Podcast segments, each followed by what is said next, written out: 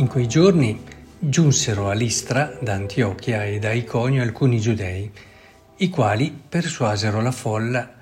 Essi lapidarono Paolo e lo trascinarono fuori dalla città, credendolo morto. Allora gli si fece attorno i discepoli ed egli si alzò ed entrò in città. Il giorno dopo partì con Barnaba alla volta di Derbe. Così gli Atti al capitolo 14, la prima lettura di oggi. Quindi colpisce il fatto che effettivamente San Paolo nel suo evangelizzare è, ha avuto momenti anche molto difficili, non è certo stato uno scherzo. E intuiamo perciò subito che oggi la parola di Dio ci vuole parlare del fatto che nella vita del testimone non possono mancare le tribolazioni istintivamente davanti a questa parola eh, ci si ritrae. E un'idea infantile dell'amore di Dio porta a pensare che se Dio ci ama ci farà andare bene tutte le cose, ci toglierà ogni ostacolo. Eh, sinceramente però, se siamo ancora a questa idea, è meglio che ci diamo da fare per crescere un po', anche perché la realtà la smentirà spesso questa idea spesso eh, confonde quest'idea e condiziona anche tanti genitori. Sì, vorrei soffermarmi un attimo su queste considerazioni. Eh, molti genitori pensano se amo mio figlio gli tolgo tutte le difficoltà, gli rimuovo gli ostacoli. È una tendenza questa che eh, può poi anche diventare estrema nel momento in cui il genitore eh, si mette dalla parte del figlio in modo totalmente acritico e anche quando ha palesemente sbagliato lo giustifica. E quanti episodi, ad esempio, assistiamo oggi di genitori che dinanzi a un richiamo che il figlio riceve a scuola o in altro ambiente, invece di interessarsi dagli insegnanti o chi per lui, cercare di capire il perché del richiamo, si scagliano contro il malcapitato, lo coprono o di insulti o addirittura lo aggrediscono anche fisicamente. Questo è chiaro, è il paradosso, è l'assurdo, ma è l'estremo potremmo dire. Ma questa tendenza ha delle radici profonde, radici immature che in qualche modo però possono condizionare anche ognuno di noi. Magari non arriviamo a quegli estremi, ma però si insinua in noi questa tendenza. E dobbiamo chiederci prima di tutto cosa intendiamo per amore. Vedete, l'amore è ciò che ti fa desiderare per l'altro il bene, il meglio. Amore è dunque aiutare una persona a tirar fuori il meglio di sé e questo sappiamo che non avviene stando su un divano, no? Per usare un'espressione metaforica, ma ci sono certamente tante dimensioni, ma ne parliamo spesso, la fiducia, l'ascolto, ma ne, ne parlerò anche dopo. Però eh, per far uscire le parti più belle della persona, in tanti casi occorre passare da delle difficoltà che proprio perché escono dall'ordinario quasi ti costringono ad esplorare la tua persona cercando risorse che ti possono aiutare. Ma quante volte ho avuto persone che mi dicevano ah, se a me capitasse quella prova lì non ce la farei mai, vedendo magari ciò che era successo a un'amica o, o un amico, eccetera.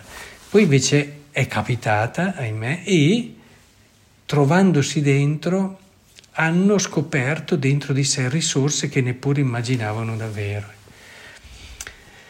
E tornando a ciò che dicevamo prima, un genitore che per amore rende facile la vita del figlio lo prepara a facili fallimenti, perché non sarà attrezzato per affrontare la vita, non essendo abituato ad affrontare sfide, dinanzi alle difficoltà o cercare come dire, eh, di superarli in modo costruttivo e vero, invece, proprio perché è così fragile, o cercherà di raggirarle attraverso uno stile poco limpido, eh? oppure verrà schiacciato. Certo, l'amore è anche accoglienza, come ho accennato, comprensione davanti ai limiti, alle fragilità, sentirsi amati per quello che si è, è perdono. Quante volte vi ho parlato anche della fiducia, tutta questa dimensione è essenziale e ne abbiamo parlato spesso, però oggi la parola ci invita a riflettere sull'altro aspetto che è altrettanto importante. E se amore è quello, non può mancare questo. E, sarebbe con solo una gamba eh? e si va poco lontano. E senza la parte più energica e decisa si avranno dei figli senza spina dorsale. È vero che questa parte è meno calda ed emozionante dell'altra, ma è come se, cerco di farvi un esempio, è come uno scheletro che e sostiene tutto il, por- il corpo. Certo, i muscoli, i nervi, tutte le altre parti del corpo sono più morbide, più calde, più attraenti, ma senza questo scheletro eh, eh, risultano che è meno carino, è lo scheletro anzi, però è quello che tiene su tutto. E, e pensate alla carne, ai muscoli, eccetera, senza lo scheletro, sarebbe solo un ammasso di carne che non dice nulla. Ci vogliono tutte e due queste dimensioni.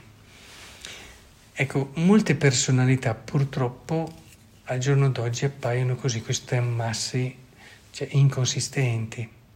Se non c'è volontà, se non ci si è, esercitati alla rinuncia, se non si sono fatti sacrifici, difficilmente si affronteranno le difficoltà della vita rimanendo onesti, retti, dediti al bene dell'altro in uno stile di dono e gratuità che eleva l'umanità al giusto livello che le spetta. È facile scivolare in una mediocrità, in un'autogiustificazione compulsiva, nel senso che è continua, che alla fine non ci porta da nessuna parte.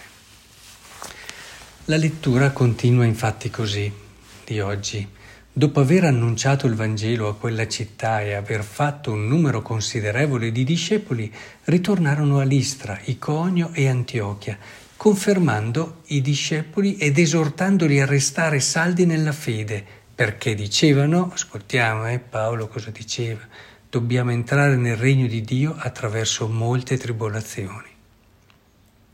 Paolo, oltre ad essere un grande apostolo, è anche un bravo educatore se trovate un educatore che vi fa facili le cose, che non vi sprona a cercare sempre il meglio, il bene, anche quando questo costa, che non vi mette davanti le difficoltà che si potranno trovare nella vita, eh, tra l'altro Gesù era uno di questi che di questi nel senso che vi aiutava, non, la, non l'addolciva mai ai suoi discepoli, eh? Eh, gliel'ha detto in tante situazioni. Eh, beh, se trovate un educatore che non fa questo, che vi rende tutto facile, allora lasciate perdere, cercatene un altro. Vabbè, può sembrarvi più simpatico in un primo tempo, ma non vi farà crescere. Se fosse un allenatore, ok, è carino, eh, però non vi farà raggiungere gli obiettivi alti e belli a cui magari desiderate arrivare. Oh, intendiamoci, poi questo non, non esclude l'altra parte, però guai se non c'è questa. Come ho detto prima, nell'educazione ci sono anche altre dimensioni importanti. Bisogna evitare di, eh, di mettere, eh, di farla in modo parziale, solamente un aspetto e non l'altro, perché ad esempio anche questo della volontà può avere dei limiti, eh? intendiamoci. Si può scivolare in volontarismi che allontanano dalla maturità, che sappiamo essere il termine di un'educazione dell'educazione, ma se si insiste solo invece sulle altre parti, quindi bisogna evitare gli estremi, il volontarismo ti ripiega su te stesso e ti fa perdere anche tutta una dimensione di affettività, di accoglienza, tutte le altre dimensioni e non va bene, ogni estremo è da evitare. Però al giorno d'oggi credo che il problema forse, soprattutto per tanti genitori, sia più quello di non avere a volte la chiarezza che i no che a volte anche le cose che detti ai figli dei no che fanno tanto bene, oppure lo spronarli, anche il lasciarli a volte. So che per un genitore è difficile perché si sente un po' lacerare dentro, ma lasciarlo nella sua difficoltà, a volte anche quando sembra che non ce la faccia, ma lasciare che pian piano scopre che dentro di lui ha delle risorse nuove è fondamentale.